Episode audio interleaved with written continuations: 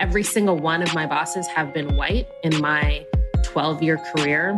This is not a system set up for Black women to thrive. Hi, my name's Malena Williams, and I'm so happy to be back for season two. I cannot wait to spill tea. I really missed it. And I'm Dalton Higgins, aka Dalt Pack Chopra, aka Dalton Digital. Sorry about that, Mel. I, I come from the hip hop world where everybody has like 20 nicknames or street aliases. I, I know, it's all shady as hell. I love how it's shady. Yeah, yeah. How are you feeling, Mel? I'm feeling good. I mean, I know it's a really difficult time for everybody. It's a very unstable time. I feel blessed that nobody I know has been sick. And there's just so much going on these days. I mean, entire systems are collapsing, new ones are being rebuilt. We're finally doing something about the disgusting police. Black Lives Matter has gone global, and white supremacy has found new and cruel ways to disagree. I mean, this is such a historical moment, and we're going to get into it this season. Oh, for sure. Yeah. The police need to be defunded in uh, Toronto, Canada. I can yeah. speak from that uh, point of view, frame of reference, where we're based. And I'm sure they need to be defunded elsewhere, you know, throughout North America. Yeah, absolutely. And just, you know, to acknowledge how we got here, you know, in the midst of a global pandemic, another traumatizing murder of a black person, George Floyd, was caught on film, and people just had enough. I mean, like you said, we certainly have no shortage of police terror on Black and Indigenous communities here. That can be said almost for anywhere in the world. So I just feel like, you know, so there's just no room for silence or complicity anymore, which is great. But that's also meant that we have to witness white people going through some very sketchy motions, like acting Super like they, they just found out this was going on. Is that our job? No, no. There, there, there will be no hand holding uh, on Black Tea season two. Oh my god, um, no. They got to figure it out. They got to do the work. They got to get in the trenches. Yeah.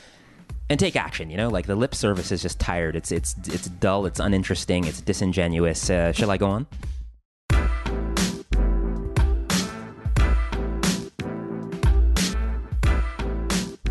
So, our first topic that we're going to explore is Black women in media. We're going to be looking at truth and accountability.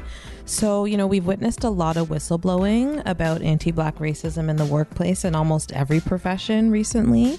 Um, we've been hearing about unspoken issues that people have experienced at work, ranging from microaggressions to outright racism, and these things are being recounted, and countless companies are being held accountable. Love to see it. So, one of the things we wanted to explore were what is this moment going to produce and what kind of future we're building. So, we have Kathleen Newman Bremang to speak to us about this. And Kathleen is a Toronto based writer and producer. Um, she's also a graduate of Ryerson University's journalism program, and she's worked for some of the biggest needed media networks in North America, including MTV, Much Music, and CTV. She is currently the senior writer at Refinery 29 Canada and my personal Beyonce. Oh, Aww. what? it's true. Mel, you're going to make me cry. That is the highest compliment, as we know as a card carrying member of the beehive i i i am speechless. So i just i feel like you know i'm not alone in the fact i followed your career for such a long time. And when i began writing for Lainey Gossip it felt so good to write comfortably in that space about basically anything i wanted um, especially equality issues, racism, sexism, and weave it into gossip, which is my favorite thing to do in the world. And I just, I hadn't even met you at the time or spoken to you, but there was really like almost an invisible door that I feel like Black women leave open while doing media work. Mm. And I mm. just so appreciated just like the particularity. And so I really love the fact that your ability to tell hard truths and name things for what they are. And that there's just so much power in that. So I just want to know like you know, when did you realize that the media ecosystem here was not set up to properly engage or accommodate you as a Black woman? And how did you get the courage to say out loud what so many of us wanted to say? Whew, I mean, thank you for all of those amazing, nice things you just said. And yeah, I will say that uh, specifically about Lainey Gossip, uh, Lainey has been someone who has championed my voice and let me say what I wanted to say, which was something I did not experience in Canadian media before then. Um, so that was really exciting, and I'm I'm so I read all of your work on Lainey, and I'm so excited that you have that that space now. Um, and yeah, that was that was about somebody letting me do that. And I think that one of the biggest things in Canadian media is that the gatekeepers don't let us do the work. Um, so, you know, as far as when I realized that the system was not designed for me and people who look like me, and that it was really set up for us to fail, it was pretty early on. You know, I, I uh, started my career officially at, at Much Music, which was a dream job for me. And the microaggressions that I experienced, like, you know, I outline a lot of them in the woman, Black woman in media piece, an essay I wrote um, about my career and, and, you know, microaggressions like another VJ telling me she didn't find black men attractive or comments on my hair to an incident. I also detail in the piece uh, where I was working as a VJ and my boss wanted me to be something I wasn't based on stereotypes and based on what he thought a black woman should be. And I lost the job because of it. Um, you know, every single one of my bosses have been white in my 12 year career. This is not a system set up for black women to thrive. And as far as how I got the courage to speak out, it was really because of the people that came before me who opened doors for me. And then so many of the other black women who who spoke out about their experiences. You know we saw it in the states at complex at refinery 29 where i work now um, here in canada global news at cbc and that pushed me to join them. I knew i had to speak up because of what i experienced and, and the story i had to tell yeah, I mean, it's interesting um, that your your epiphany or aha moment uh, sort of came around the time uh, when you were uh, kicking around much music, uh, because that's when my epiphany came. Um, that's kind of where no, no, which is not to uh, sit, sit here and slam uh, much music, but um, it's interesting because that's probably where I first met Kathleen, and, and and since then I'd seen her in different spaces. She had booked me to come, you know, do segments over at the social and but it's interesting when I used to come into Much Music, um, you know, working as a paid pundit, you know, which is essentially, you know, you come in, you're this low paid uh, talking head who comes in to talk about popular culture every week. And uh, we were actually, you know, you know, this is in the early 2000s, actually, before Kathleen was really, you know, part of Much Music, but we were shopping a book deal for Master T. Um, in the early 2000s. And, you know, at the time, he was arguably the network's leading VJ, right? So, um, you know, never mind him interviewing all of these, you know, hugely popular rap stars and black pop stars at the time. Like, you know, he, he had interviewed Tupac Shakur, Dr. Dre, but he had also interviewed all the biggest uh, white and crossover stars of the day, too. So he'd interviewed like Madonna, you know, Jennifer Lopez, Mariah Carey, Spice Girls, and it goes on and on. And so as we were shopping this uh, for a book publishing deal, uh, one of the agents, you know, because, you know, Master T is like everywhere. He's ubiquitous, he's omnipresent, everybody knows him. And, you know, I sent a note to this, this, this very powerful book publishing agent at the time and uh, about getting a book deal. And she wrote back, and I quote, I confess with embarrassment that I didn't know who Master T was until I read the post this wow. morning. Right? And she, she, she continues on and says, It probably makes me sadly the wrong person for this book but you could try the younger editors at the mainstream houses. But the guys who make the ultimate decisions are probably also out of the demographic. So this is our my you know that's my wake up call in the early 2000s. I'm like, wait a second, Master T had interviewed Madonna and the Spice Girls and Janet Jackson. Mm-hmm. What do you mean you'd never heard of Master T? Um, so that that's my that's my little story. You know, it goes back to much music. I don't know. That's kind of weird, but um, yeah, I just thought I'd share that with you, Kathleen. Yeah, no, thank you, Dalton. Because I mean, you're also one of the people that have, that I saw doing the work I wanted to do that inspired me to do it, and I think that it's that's such a good story because think of how uninformed the people that make the decisions are. Like at that time, every black person knew who Master T was. But like you have to be doing that on purpose and that's it's strategic. It has to be. Yeah. I mean there's that. Yeah, I think it's a you're right. There's there's strategy there in that there's certain voices they don't want to be amplified and then there's also ignorance, which should not be an excuse, but that's also there for sure. Yeah, totally. So actually, um, can we uh, continue on this? Uh, this uh, mutual admiration society, you know, standing, you know, like uh, clearly Mel was like fangirling, you know what I mean, which is great. You know, like I'm here to, being, you know, I'm here to stand, you know what I'm saying, over Kathleen Newman Bremang's um, editorials at Refinery 29. Um, you know, because that's when I certainly became a bigger fan. But uh, let's talk a little bit about Refinery 29. Now, Refinery 29 is described as a modern woman's destination for how to live a stylish, well rounded life where you can find, you know, entertainment news, fashion tips, health, things of that nature. Now, last I checked, I was not a modern woman.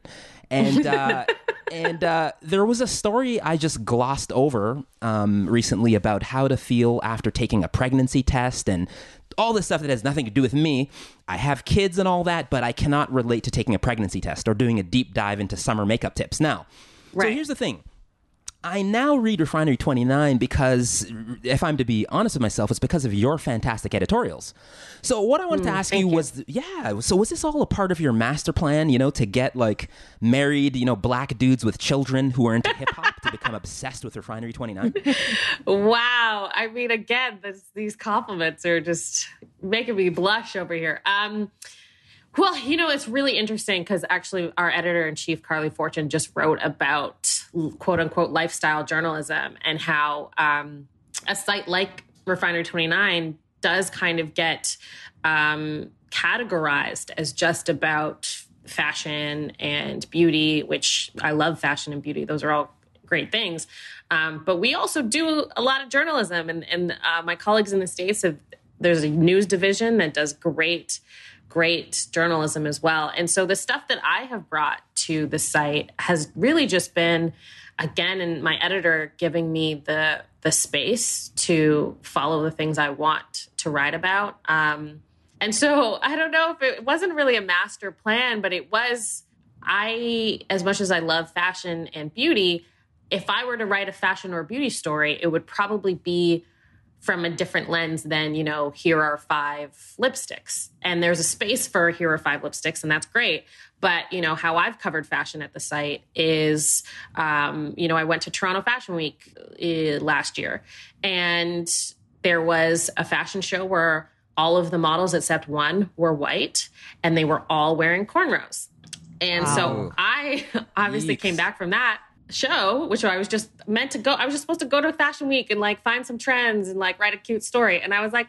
okay. I mean, Here we got to call the this microaggressions. Out. Yes, we got to call out the fact that there's appropriation happening at this Fashion Week that is still disproportionately featuring white models and white designers. And so that's what I did. And so I think that Dalton, to go back to your question, I think that I just cover things in a way that is through my lens and because that's the only way that I can cover things. And I think that ends up translating into stories that a wider audience, not just millennial women, which is supposed to be our target, can relate to or are interested in.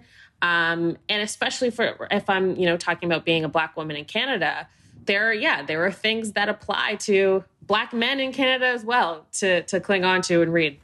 But like, I just feel like that richness, and you know, that I always say that like a black, a true, fulsome black feminist queer politic includes everybody, right? Mm-hmm. So by mm-hmm. nature of you being a black woman, be able to do this work, observe certain things, opening up a space to say this is outrageous, you know. And even like when it comes to the gatekeeping thing, that's also a form of appropriation because you're kind of dictating at this point how we are going to be seen and media is always going to lead that. Absolutely. Yeah, totally. Yeah.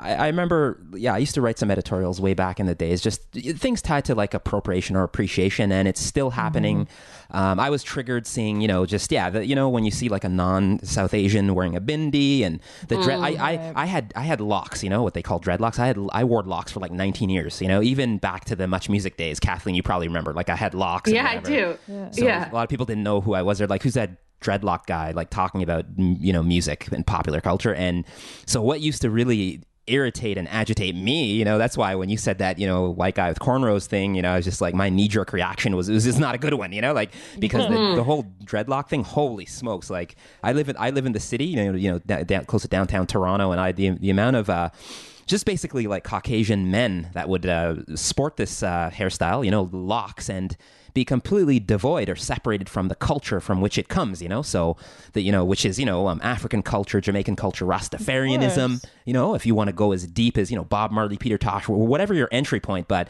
it has such richness and a deep, rich history as to why the hair is coiled and interpreted the way it is, you know? So I just see these guys who are like just, you know, these guy, rock and roll dudes playing, you know I mean? They had no clue as to the history behind the, the hairstyle, the cornrows, which also ties back to, um, as far as, you know, black women of African descent, the continent, there's a whole history there. So that's why when you said, I was just, yeah, it's, tr- it's triggering, you know? Yeah. It is. But again, even if this was like, it doesn't matter when it is. And oftentimes Canada is so behind in this conversation you if there was any attention paid to this fashion show, we'd probably be having the kind of conversation in media. Is this offensive instead of naming mm. it? Mm-hmm. Right. So I just Absolutely. feel like Canada is always trying to ask these bizarre questions around racism.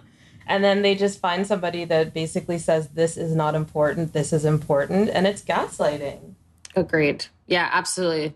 Absolutely. Like you're, I mean, you're both right, as always. But um, I think that it's, yeah, the reason why these things continue to happen in this country is because we start the conversation at zero again every time and and the other the other thing too, uh, Kathleen, is uh, you know just just as far as the pigeonholing process, uh, it, it's interesting because some of the things you've written for Refinery Twenty Nine like have have you know not that much to do with race because you know you are still very much just a human being. You know, last I checked, yeah. so it's just like yeah. yeah. you've written great stuff. you know what I mean? Where it's yeah, just like you happen to be black, yeah, yeah, you just happen to be black. Like you've written some amazing like uh, a piece, you know, back to the fashion beat. You wrote a piece about Canadian fashion uh, designers can they withstand COVID 19? You know what I mean? It's just like, mm, so people yeah. see the byline, they may be thinking it's, I don't know, a Caucasian, a South Asian, Indigenous. I, am not sure.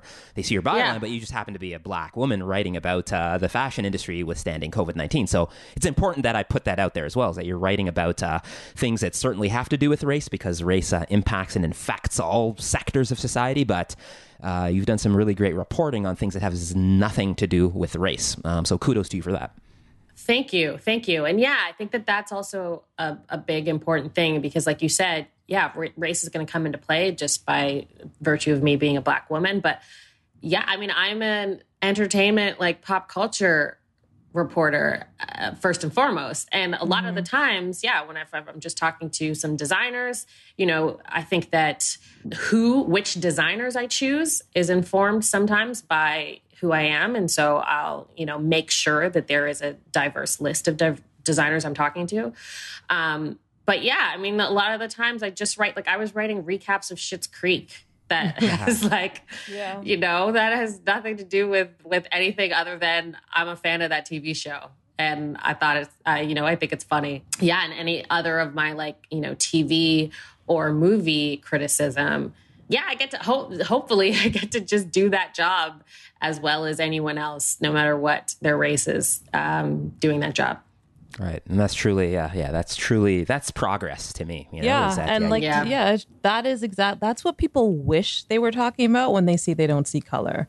That's why mm. we don't allow them to say it because you actually have to be coming from a place where, you know, it's equity minded diversity. You know who yes. hasn't been represented, you know who needs to be represented, you know what imagery, you know how powerful it is. And this goes back to the gatekeeping. Mm-hmm. Um, so it's great that mm-hmm. you're able to make those decisions. I just want to shift a little bit to. Um, you know again the that sort of black feminist lens in your writing because when i started to sort of formally study critical race theory um, in school and, and, sort of identifying exploring my identity too um, so i kind of did it through like a lot of authors um, like bell hooks james baldwin NourbeSe Philip nalo hopkinson angela davis just so many mm-hmm. you know these people so i just found um, there was such a freedom in expressing um, Black identity and liberation, but this also like simultaneously learning about Black diasporic history and present day realities that like entire livelihoods were just disrupted by anti-black racism wherever we look in our history. And i just feel like this push and pull the joy and the pain it's so evident in black art and black resilience. So i feel like it's even radical now as a lot some people are revisiting their politics some people are exploring it for the first time so I just wanted, I noticed that you include a lot of inspiration from Black feminist thinkers and activists. So how important is that to you? Oh, it's the most important. And I think that a lot of the conversation right now about, you know, educating yourself and for allies, like informing, whatever, I think they think that we're not also educating ourselves that we that we just know this stuff and like sure Yeah, we know our lived experiences but i am yeah constantly learning and looking to like you said black feminist thinkers and activists and putting an ancestral context into everything i do. And i feel like i'm you know behind always you know? I, I think it's so so important and i'm constantly learning and engaging and you know Amanda Parris she's one of the brightest canadian feminist thinkers of my generation in my opinion and she does so much great work looking back mm-hmm. at that ancestral context of protest in canada and media in canada. So i love learning from from her who is you know like an adjacent peer of mm-hmm. mine. But i also look to feminist thinkers globally who have like historically done incredible work. You mentioned Angela Davis and Bell Hooks. I also look to like Kimberlé Crenshaw, uh, Chimamanda Ngozi Adichie, Ijeoma Oluo. Like there's so many people that I look to and lean on for for their words and their work. Uh, Sandy Hudson, Wow, uh, yep. who's also a peer. Um, you know, and I think context though of how our elders have faced moments like this is so important because it helps us understand that we are not alone. It helps us learn from their work to inform our work. And I also think it's important not to be selfish during these moments and just to look to other feminist thinkers and activists. Not that I am an activist myself, but to look to them for inspiration, for strength, and for guidance. I think that it's we start getting into a real dangerous territory if we don't acknowledge that there are people who came before us. Yeah, and we all need each other. It's true. Totally. Yeah. Yeah. Yeah. I mean, also to uh, Kathleen. Um, what I'd noticed, or what we'd noticed rather, is that um, it- you know throughout your career, which is you know you still have long ways to go. You're a young, uh, you know, fabulous woman. Um, you you like you sort of jump back and forth between working, you know, on broadcast mediums, like over to you know like uh, you know writing and stuff like that, writing, broadcast, producing, and those you know they're they're two different beasts. You know, so uh, for one, I wanted to know like uh, which do you prefer or find the most rewarding or challenging? You know, this idea of writing, producing, chase producing, that type of thing. And also, uh, going back to Much Music, real talk. Like, did you ever want to be a Much Music VJ? you know what I'm saying? Like, because Yeah, you need your own show. Yeah, I yeah, mean, yeah, yeah. You know, because the running joke is that a large bulk of the staffers that work there, they at the end of the day, they want to be in front of the camera. You know, be the Yeah, next they just Matte wanna be Babel or yeah, exactly. You know, Namageddon Yeah. or whatever. So yeah, Yeah. Um yeah, I mean, I as far as which I like what I like better is writing and producing, I think that it depends on the day. I uh really love doing both. Um, and I hope in my career that I get to do both. So right now I'm writing full time and producing, you know, freelance on the side. And before that, when I was a producer at the social, I was producing full time and writing kind of on the side. So I would love to be able to always do that. Um, I also think it's wherever, whatever serves me best. You know, right now I get to work somewhere that they let me have a voice and my voice where where I feel like I have autonomy. And so this that's where I'm going to be. Um, and if I get to work on a show as a producer that I feel I have the same thing, then I'll go there. Um, and then for much music, yeah, I you know what I wanted to be a VJ. That was one of like an an early dream of mine, like in high school. And then uh, when I got there, it was as a producer, and I pretty much just wanted to produce. I didn't really want to be on camera. But then, you know, bosses or colleagues or whatever started to ask about that if I had wanted to be on camera, and so then I did for a while. I was, as I put in my in my essay about being a black woman in media, I was a VJ for about a year and it was really interesting. I feel like as soon as you're on camera, people just start saying things to you that they would never say or get away with saying otherwise. Wow. So hmm. being a VJ was amazing because it was a dream come true at times. And then it was also like another rude awakening about this industry and how this industry treats Black women. Ah, so you so you did in fact have a short stint as a Much Music VJ because yes. here, here, here's the crazy thing. Um, at you know again not here to slam or you know Much Music, but uh, so you know this idea around kind of like a token. Like there were a bunch of um, African Canadian uh, VJs that kind of uh, they had really short stints there. You know, so yes, you you know what I mean. So you'd have like a Rainbow Sun Franks, you know, yes, and Rainbow, he was kind absolutely. of a VJ and kind of for a short while. Then he was out of there, and uh, Matte. Babel and. Uh, you know, Namugenyi was there for quite some time, but it, but it was, they were really short stints. You know, they were Mm-hmm. not there for a very long time, and they were also.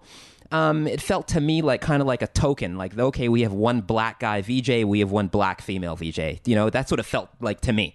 Um, so it's interesting. You, you know, you're a guest on you know Black Tea, and one of the early successes of this show is that you know if we're to pat ourselves on the back is that you know we're both black and unapologetically so right so uh, and being that sort of one black guy or gal you know you know who shows uh, you know they like to tick off a box or where that one person is supposed to represent the entire race that gets really tired all right? And um, yeah and, and that's what we seem to have mastered here in canada whereas this show it's very different. It's two unapologetically black co-hosts. So so here's the question for you. Um uh, you know, you know, is Canada ready? You know, whether it be a Much Music or another media house that you've been attached to or are attached to, is our country ready to have more than one black face on a television screen or a radio show? you know, you know what I mean? Like no different than how we see, you know, the two white guys combo every day, or we'll see two Yeah. white people working together. You see that like every day in Canada. Is Canada ready for something like that? Whew, I mean, I think Canada is ready. I think that all of the big media institutions, um, I don't think that they are there to give that opportunity to all of the very talented Black people who could very well, I could name 10 people off the top of my head who should be co-hosting show. 10 pairs off the top of my head who of black um, talent in this country who should be hosting their own shows. Um, and i and the fact that that doesn't exist on a mainstream network right now goes to show that i think canada is ready but i don't think those networks are ready because otherwise they would have done it already um, and yeah, and I think it's sad because never mind the talent we've already lost to the bullshit of this en- industry, but the fact that yeah, like uh, Kayla Gray, and I'm you know not just dropping her name because she's one of my best friends, but like the talent that that woman possesses, the fact that she doesn't have her own show right now is to me is just like a missed opportunity. And also, our Tyrone Edwards, another great example, also a friend of mine. But you know, the industry is very small. We all know each other.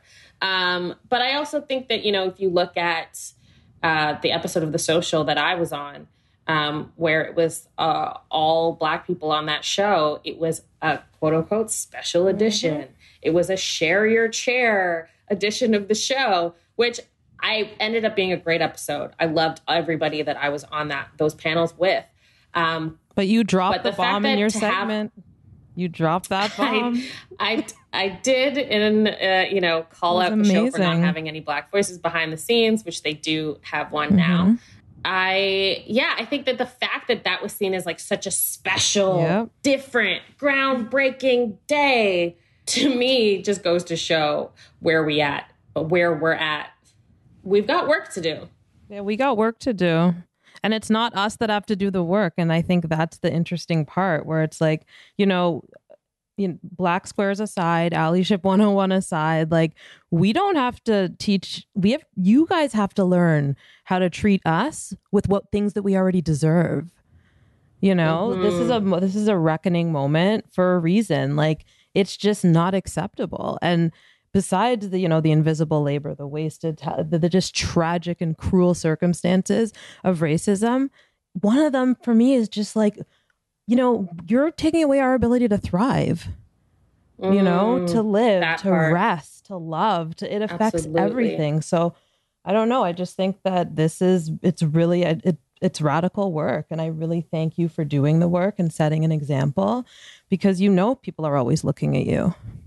Thank you. Um, yeah, I mean, I think that it's, you're right. It affects everything. And I think that it's, um, you know, I quote Toni Morrison in, uh, in the piece about how she's, her famous quote about how racism is a distraction and it distracts you from doing the work.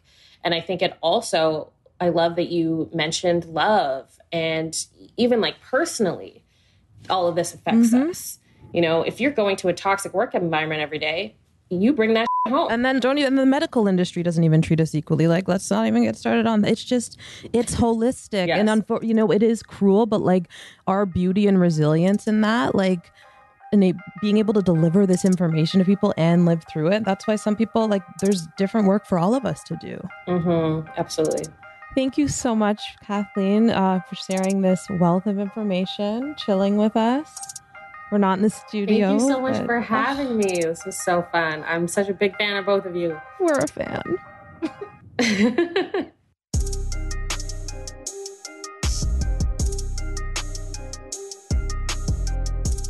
So, welcome to our tea segment. This is the part of the show where we air our grievances and basically talk about what's bothering us. Yeah, there and there are a lot of things. Like I'm, I'm irritated. I'm angry. I'm pissed I- off, I'm, yeah. I'm, ang- I'm, I'm the angry black man. I'm going to play that uh, care that role today, um, and and perhaps over the next eight episodes. Uh, so you know, in today's Asleep at the Wheel files, uh, we present to you, drum roll please, Jamaica's High Court, Oh my God. which is comparable to our Supreme Court. This story is No, it's just it's insulting. It's I mean, anyways, in a nutshell, Jamaica's high court, you know, they had this poor family, the Virgo family, stuck in courts for the last 2 years over their daughter's right to wear dreadlocks in sc- to school. Okay? Is this uh, is this 2020 or 2020 and AD? just you know, and BC. even Like the what's going on? respectability politics wrapped up in appearance in hair, the historical context of dreads. Like you know, I know that you you had dreads. This is your thing. Yeah.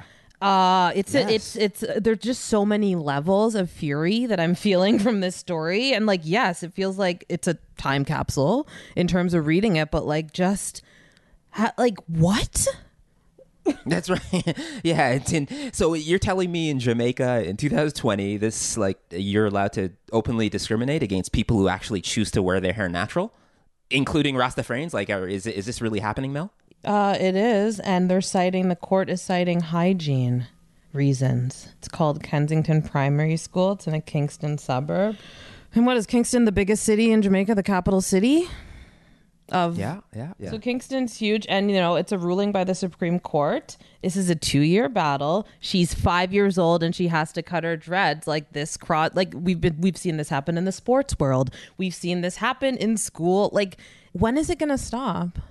Yeah, yeah. No, it needs to stop now, like yesterday. I mean, I'm a you know big fan of reggae dancehall music, and it's it's it's it's no wonder a lot of artists spend so much time in their music burning down, uh, as they say, called Babylon. You know, right. so in most reggae artists, they're like questioning government figures and authority figures, like or burning fire on them, and it, it- this this is the reason why. You know, I, I don't blame them. Yeah, and you know, luckily her parents, who both wear dreadlocks, they're gonna appeal.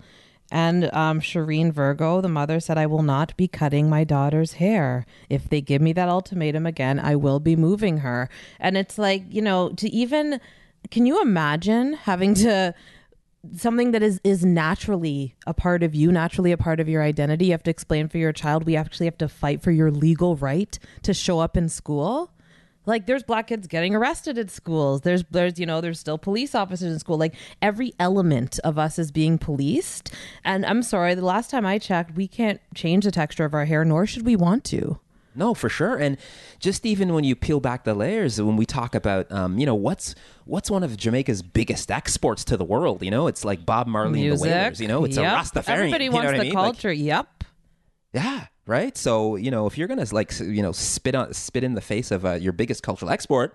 Which is Rastafarianism and reggae music. I mean, you can, you can, Jamaican government can save me with that. Yeah. And my whole thing is like colonialist gov- government aside, this is why I get so upset when people pretend to be innocent about this whole cultural appropriation conversation and you know the Kardashians and a bu- and white girls and just you know even people here wearing braids, wearing this. It's you know, I never know what to do. Don't do it. These are like look at the ways in which we even have to fight to be to wear our hair in its natural state. So our hair is a political statement. So if you have to question it, don't do it. No, it's draining. And here's the here's the crazy thing too, Mel is uh, you know when when you go to Jamaica and uh, you check out the vendors, you know the gift shops and all that. Right. You know, so you're going to tell me it's okay to sell those silly fake dreadlock hats, you know, with the course, Rasta colors, yeah. right? But what? But but kids can't wear their natural hair in schools. That's just absolutely insane. It's actually, you know what it is? It's it's it's it's ignorant or it's ignorant with an H. Yeah, and this is the whole thing. Just because blackness is popular doesn't mean that we don't face discrimination. So don't get it twisted. Yes. So burn fire on the uh, Jamaican High Court, the government. It, it's, it is a disaster that needs to end right now. I'd like to thank you all for listening to today's show, and I'm talking to you in the back as well. And uh, hey, you can get me on socials. I'm ubiquitous, omnipresent. I'm everywhere. so you know, I'm at Dalton Higgins five on socials. That's the one good place to start. I am at Melena Williams on my Twitter, all of my social media. I'd like to thank our amazing guest, Kathleen Newman Bremang, for that great conversation, and our incredible producer, Ryan Clark. See you next week.